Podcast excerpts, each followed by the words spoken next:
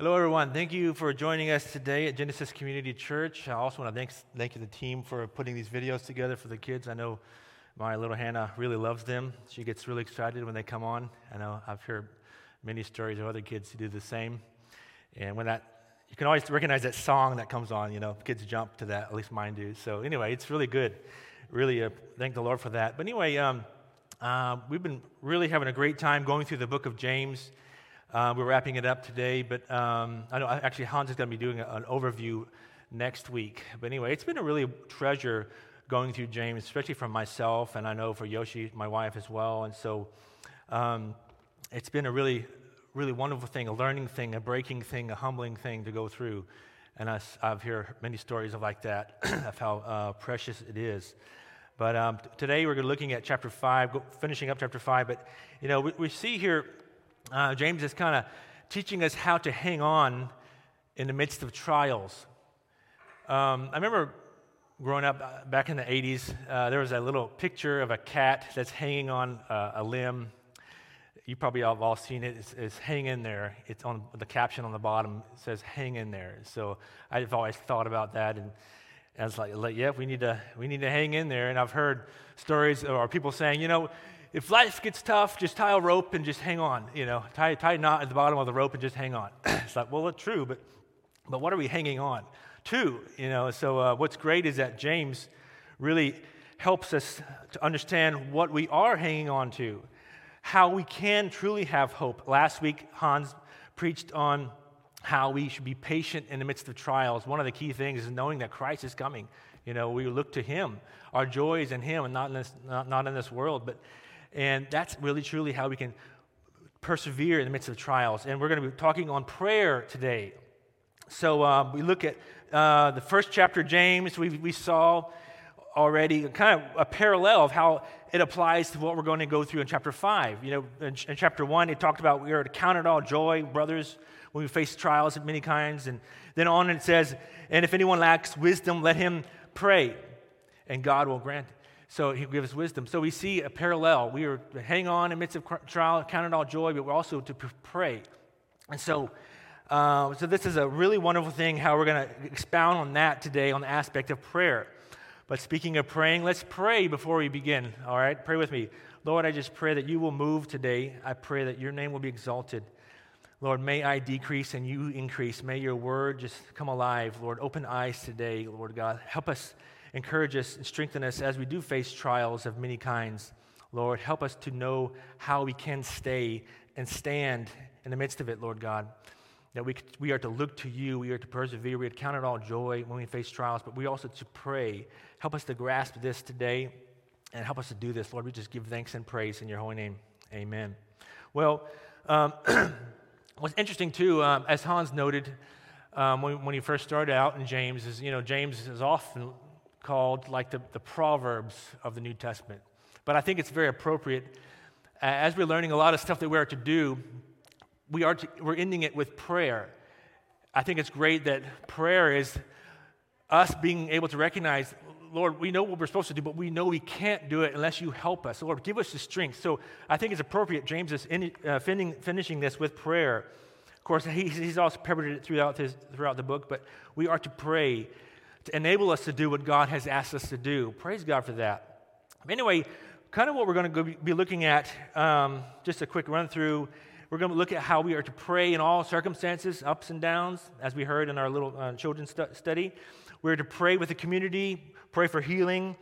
We're going to be praying, we had to pray in line with, with God's w- will. Uh, we cannot pray with unconfessed sins. We need, we need to repent and confess our sins, and also we're going to be pray fervently and pray persistently. These are the points we're going to be going through. But uh, let's just start reading James five, start with thirteen. Is anyone among you suffering? Let him pray. Is anyone cheerful? Let him sing praise. Is anyone among you sick? Let him call for the elders of the church, and they and, and let them pray over him, anointing him with oil in the name of the Lord. And the prayer of faith will save the one who is sick, and the Lord will raise him up. And if he has committed sins, he will be forgiven. Therefore, confess your sins to one another and pray for one another that you may be healed. The prayer of a righteous person has great power as it is working. Elijah was a man with a nature like ours, and he prayed fervently that it might not rain. And for three years and six months it did not rain on the earth. Then he prayed again, and heaven gave rain, and the earth bore its fruit. Amen. So we see the first part here. We are to pray in all circumstances.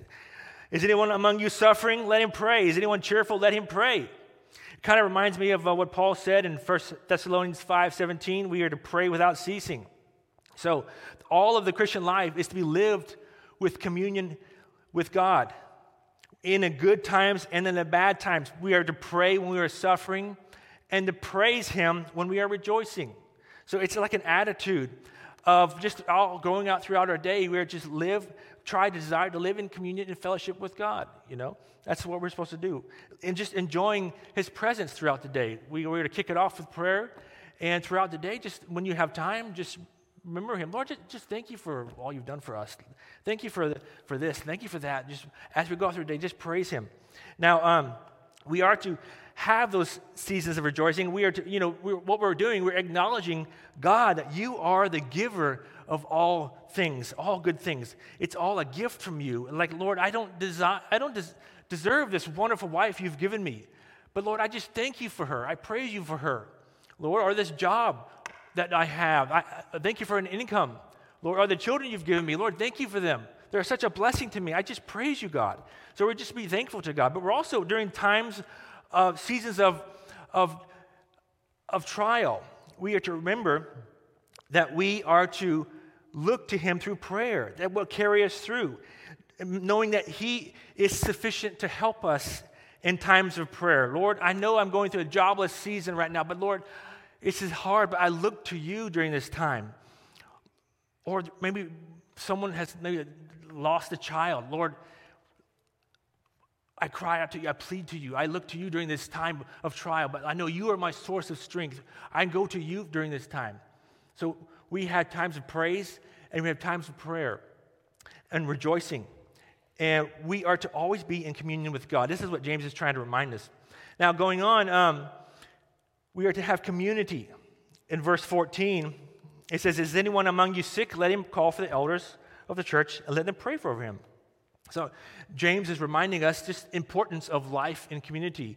Now, obviously, most of the people can go to the community, go to those around them. I guess it's a difficult time right now. We can't come to the church as easy, easily as we like. But, you know, Lord willing, there may be people around you. But we are to, whether it's through a Zoom call or just knocking on your neighbor that trusts you, with going with, a, with maybe with a mask on, keeping social distance, I don't know. But, but we need community. And it's important for us to go and, and, and pray with each other, you know. But for this guy, obviously he's sick. And so uh, he's not as mobile as most people in the church. So um, it's important, if you're sick and you can't go out, you need to call, have the church to come to you. And the rep- representatives of the church is obviously the elders. So he's calling for the elders, the leaders, to come and to pray, to encourage. And so we desperately need community. Life is not to be an individual sport. Just it's just me, Jesus, and my Bible. That's all I need. You know, I've heard people say that. No, that's not true. We are to have a life of community and to live with each other in community, checking in on each other regularly, helping one another, encouraging one another, and confessing sin to one another, praying for one another. This is how we grow. And we, we are to be life with each other, to know how to, to, to really, um, because sometimes if I'm if you're isolated, it's easy to, to live and thinking you're okay, but oftentimes God uses people around you to to really point out, hey brother, I saw you, I saw that what you, I heard what you said, or I saw you do this. Why did you do that? So there's definitely a need for community to help us grow more in sanctification. So we see that um, we see that uh, here. Now I, I've I've had some friends, you know, in the past, and, and they've you know church hopped around, and they really had never really dug deep in a community. And so when times of trials come, they don't really have elders. They don't have leaders that they can call to come to help them out. And so some, they might call me, they might call someone else, but but that's not really how God designed it to be. We are to have those in leadership over us to help, to help us, encourage us, and we need to have that in community. So if you're church hopping right now, I encourage you to find a church. Have elders over you, have a leadership over you to be accountable, or to, to, you can be accountable to, so you can call someone and allow them to point things out to you that need, maybe need to be changed. But for sure, in this situation, if you have no one over you, who are you going to call when you really need it? You know, you're down. And, and we're not supposed to live in isolation. We're supposed to live in community. So it's important for this, we see here. Moving on, um, look at um, James five fifteen. And it says, and the prayer of faith will save the one who is sick, and the Lord will raise him up. It's an interest, interesting situation here. Does that mean every time the elders come or every, every time you get prayed for that uh, if you're sick, you will be healed? It's a good question. Actually, we have to be careful of this type of thinking, of this error. We should not think that it's an unconditional promise for physical healing. This is not the case. You know, we, we also saw in, in James four fifteen, it says it's like a, it's arrogant to think that that uh, we can just demand something to happen, or we can say something's going to happen, unless we say, if the Lord wills it. We already know, we're, we're also pleading, Lord, if it's your will, I will go to this city, I will go to that city. We saw that in verse four, chapter four fifteen. So we know that's not the case with the prayer. We're not naming it and claiming it and uh, demanding God to do this or that.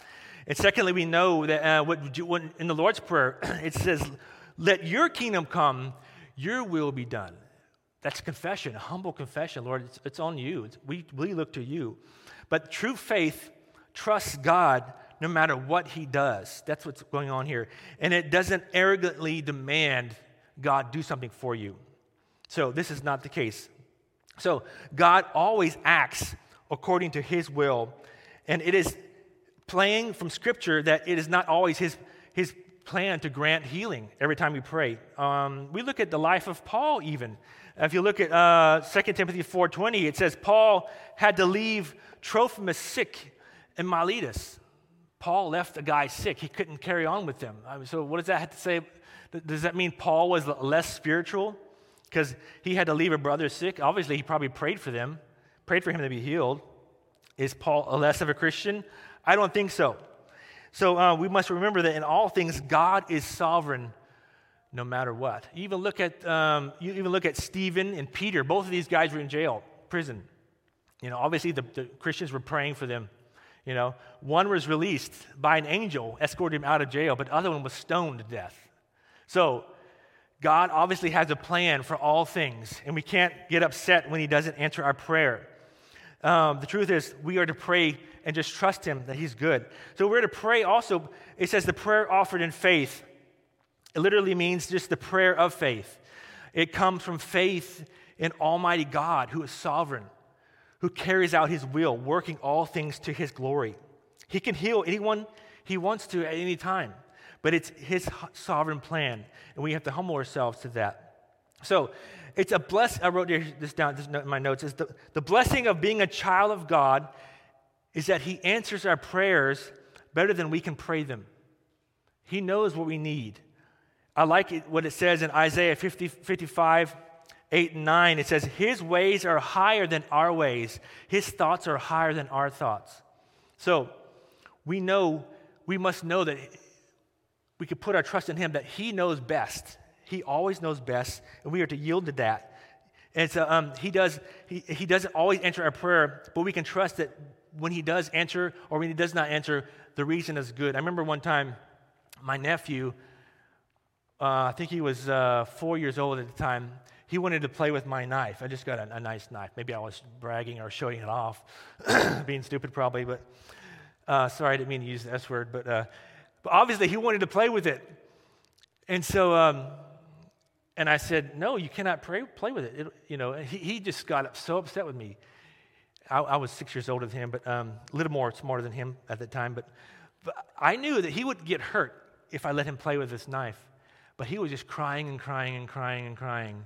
And it was, praise God, it yielded. But but that's how it is. God knows what we need. Oftentimes we pray for that, but sometimes he doesn't answer our prayer. But we have to yield, trust in him, knowing that he is smarter than us. And his ways are better than our ways. Amen?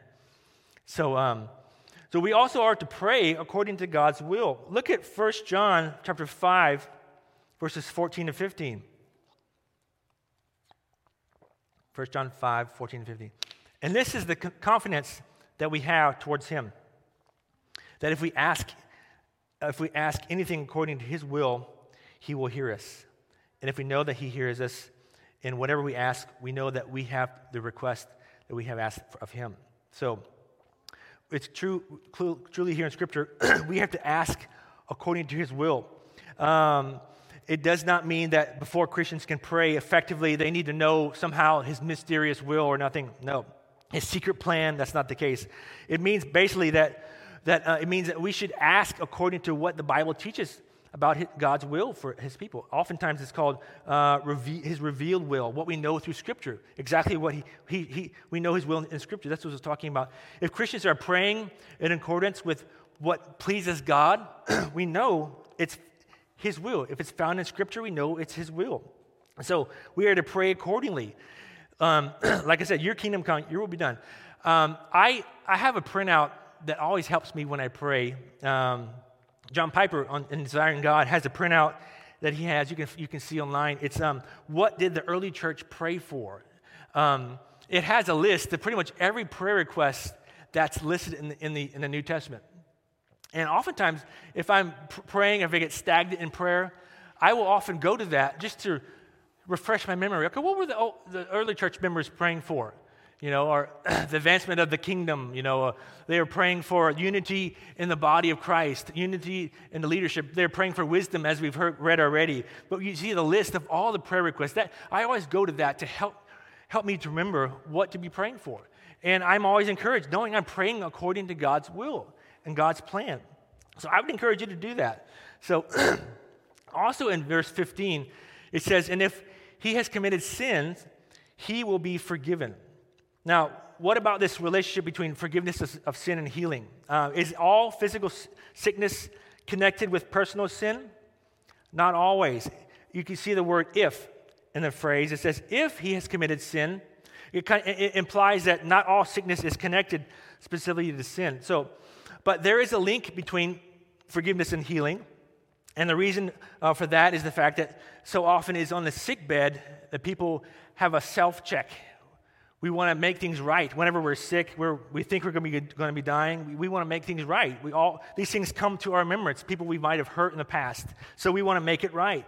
Um, uh, we realize that we have sin, and we desire to make it right. So that's often what happens. Um, and really, what happens is God uses sickness to humble us, to break us, to make us focus our eyes off of ourselves and on Him. And so this is. By God's grace, God allows sickness to take place so we can do that, to reorient our life, to be focused on Him. All right, so moving on, it says, therefore confess your sins to one another and pray for one another that you may be healed. Um, regarding confession, the primary and continual confession of a, every Christian must be to God through Christ Jesus. You know, we first of all, we know that Christ is the mediator between God and man. We see that in First Timothy chapter two, verse five. But no human being can, can for, forgive another person's sin, and, and so he can be saved. That that's not. We have no authority to do that. That's Christ alone. Only God can do that. It's in His hands alone. So, so the basis here is not to really justify confessing to a priest. That is no some elite priesthood. This is useless for us. So, confessing sin to get ourselves right with God is only in, in God's hands through Christ. So what, what we see here, He's encouraging transparency with the belie- other believers so that we can share each other's shortcomings and sins. We are to confess sin and to get encouragement, to get help.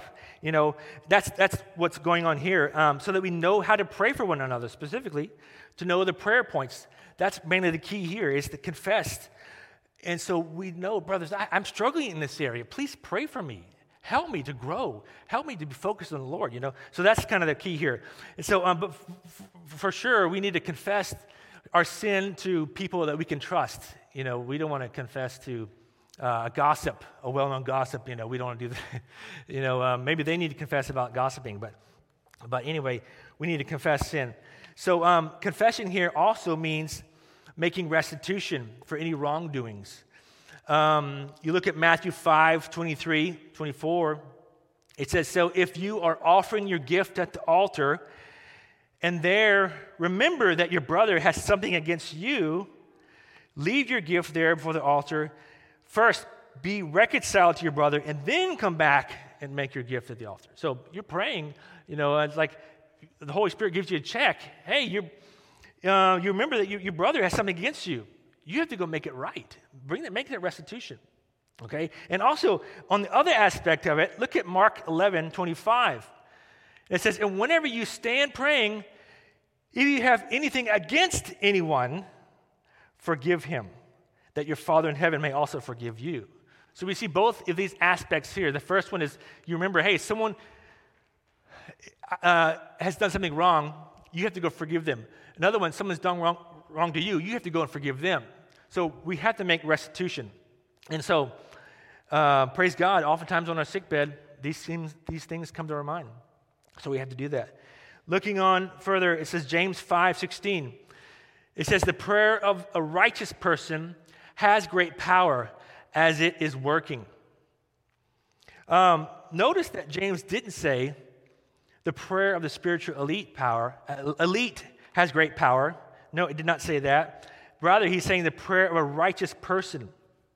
So, well, that makes me feel better. Matt, I know I'm not righteous. What, you know, what are you, what's it saying here? What's it saying here is imputed righteousness. What we receive from Christ, it's righteousness from God. If you look at Second Corinthians five twenty-one, it says, for our sake, he made him to be sin who knew no sin, so that in him we might become the righteousness of God. So that's important here to us to understand. We are righteous only because of what Christ has done for us. It's an imputed righteousness. Praise God. On the cross, my sin went to Christ.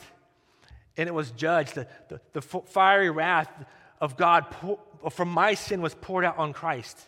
And his righteousness now comes to me. Praise God. That's that great exchange, as R C Sproul would say.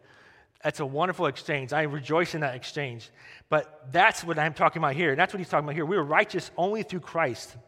We have to be clear with that. Now, the righteous person also em- emphasizes a practical righteousness. Those with a righteous life are powerful in prayer. That's not a perfect life, but it. But uh, look, look at here. I'll, I'll explain it in a bit. But it says um, we can see it in Isaiah's words. Isaiah fifty-nine verses one to two. It says, "Behold, the Lord's hand is not shortened that it cannot save, or his ear dull that he cannot hear." Meaning when we pray, but your iniquities have made a separation between you and your God, and your sins have hidden his face from you, so that he does not hear. So, obviously, when we're walking in habitual, continuous sin, God will not listen to us. uh, look at Isaiah. What is the proper response? Just a few chapters later, later in Isaiah. In Isaiah sixty-six, verse two, it says, "But this is the one to whom I will look, he who is humble and contrite," which is being repentant, "and trembles at my word." This is not talking about a perfect, righteous life lived out, but it's those that when you do sin, you are broken with your sin. You are humbled. You are dependent. You know you're needy. You need God to help you. You're, you're repentant. You're contrite. And you tremble at his word. It means you, you want to follow him. Lord, I'm sorry. Help me walk according to your way, your will and your way. That's, the, what, it's, that's what it's looking like right here. Not a perfect, righteous life your whole life. We're living without, never sinning in your whole life. That's impossible. It's not talking about perfection. It's just talking about a life that's humble and broken, that when you do sin, you repent. There's not, it's not a life of continual unrepentant sin. So praise God for that.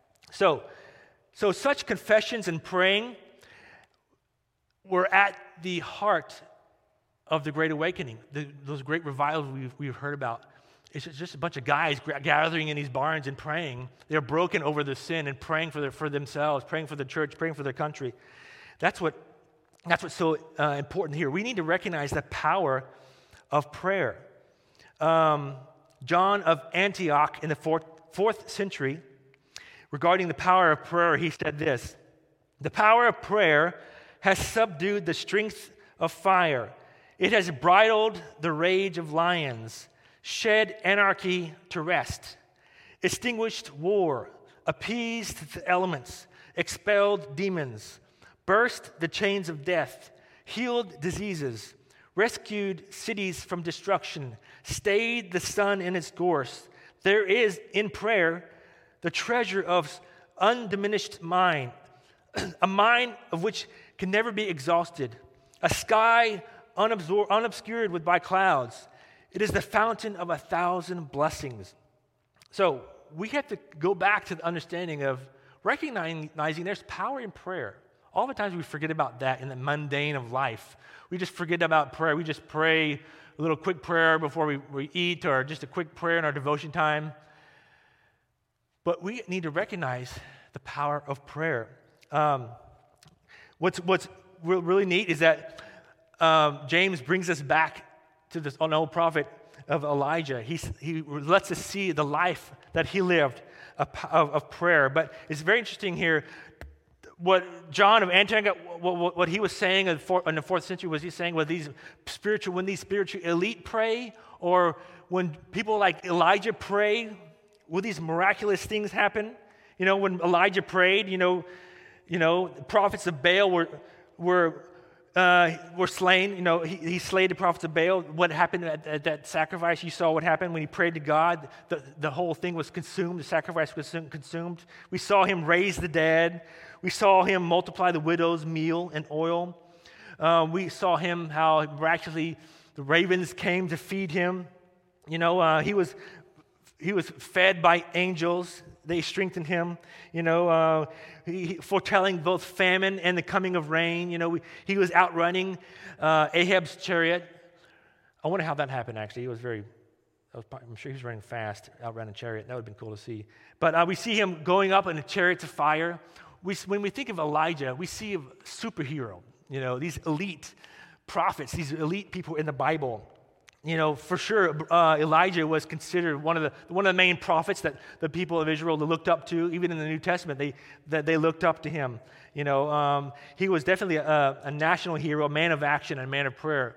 So naturally, when you know James is going to bring up an illustration in the Old Testament, you know, Elijah would be one of those guys. But it's very interesting um, what he what he talks about him. Notice what James did not say. It says, when you are finally as spiritual as Elijah, then God will answer your prayers. Did he say that? No. It says, Elijah was a man with a nature like ours. That's very encouraging. And he prayed fervently that it might not rain. And for three years and six months, it did not rain. So, it's amazing. He was a, like he had a nature just like ours. You know, this pretty much topples Elijah's eliteness, and that was very important for them to hear, and also very important for us to hear. It's put it puts Elijah even on the same playing field as us. Think about it. Um, in spite of seeing God work do miraculous things, what did we see? What how was he like a, a person just like us? His nature is like us. First of all, we saw him fearful. He was scared like a little girl when he even after he sacrificed the, uh, not, even after he slain all those prophets. Who got off the mountain, he was scared to death, knowing that they were coming after him. So he ran. He ran in fear. He was very fearful. We, at times, he was very impatient. He had unbelief. He was depressed often at times. Kind of sounds like us. Sounds like me at times. Um, th- this is very encouraging. A sinner, he was definitely a sinner who needed God's help. Exactly what we do as well. We all need God's help. Um, he had this, a sinful nature. He was in desperate need of a Savior. For sure, there is no spiritual elites in God's kingdom. He alone, Christ alone, is the exalted one, the one we are to look to. We are not to look to these old prophets. All of them look to God for their strength and help. Um, that, that's what James is wanting his hearers to see, that they are to be dependent on God for everything, everything, just as much as Elijah was dependent upon God. Um, we can all pray with the same fervency as Elijah prayed, because he was just looking to God. You know, um, that that's that's so crucial. Um, it's not the man that is great; it's God, the one we look to. He is infinitely great, and that's what we have to do. And also we see here with with praying, it says, and he prayed fervently, meaning that he prayed with a passion. He he was praying with all of his heart. Uh, it's, it says, in prayer he prayed. Basically, that's what, what this means, praying fervently. It's like an old Hebrew idiom, in prayer he prayed. It means he, he prayed until he really prayed. It's intense. It's, it, it kind of brings up intensity or passion. That's where we're going at here. It wasn't just a laid back, oh God, I, I just think it'd be great if you could just uh, just answer my prayer right now. Or just No, it was intense. He was on his knees crying for the Lord. Intense praying. Kind of reminds me of uh, of Hannah when she prayed in First Samuel one fifteen. Eli was saying, oh, this woman's drunk. What's wrong with you? You know, and she and she said, But but she said, no, my Lord, but I have been pouring out my soul before the Lord. She wanted a child. She was pouring out her soul. That wasn't just a laid back. She was on her knees, desperate, crying for the Lord to, to, to, to answer her prayer. It was a fervent, passionate prayer. We see in Colossians, Colossians chapter four twelve, Paul points out Epaphras. He says, he's always struggling on your behalf in his prayers, that you may stand mature and fully assured in the will of God. That's passionate praying, struggling on our behalf for the maturity of those believers. So we have to be fervent in our prayer. Um, what's amazing, that the reason why they're so fervent um, is because they recognized how weak and how needy they really were. They had difficult situations going around them. They really cried out to the Lord because they really needed the Lord. They were in a needy situation. Oftentimes we don't pray because we're not in a needy situation. Oftentimes God has to humble us and break us to make us repent and cry out to Him to, for help and for strength. You know, um, truly we have to come to the understanding is that apart from Christ, we can do nothing, as it says in John's in John fifteen five, and that's where we should be. Humbly broken, broken. And also we see through the life of Elijah an example of persistent praying. It says he prayed seven times for rain to come. He even knew it was the Lord's will that it was going to come, but he prayed seven times. Oftentimes in America, we like things to happen fast. We like fast food, high-speed internet, same-day shipping.